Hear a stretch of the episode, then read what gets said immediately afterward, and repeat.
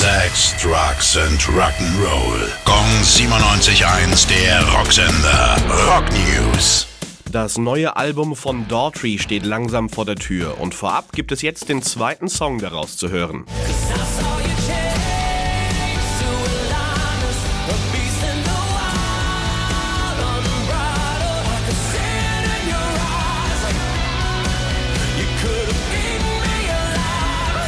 Der Track heißt Lioness, das Album dazu Dearly Beloved und es erscheint am 17. September. Nach der Krebsdiagnose bei Mark Hoppes von Blink 182 gibt es jetzt vorsichtig Gutes zu berichten. Die Chemotherapie hat bei ihm angeschlagen. Es stehen zwar noch einige Monate Behandlung aus, aber der Verlauf ist bislang vielversprechend. Hoppes ist nicht der erste in seiner Familie mit Lymphdrüsenkrebs. Seine Mutter war vor ihm bereits daran erkrankt und ist vollständig genesen.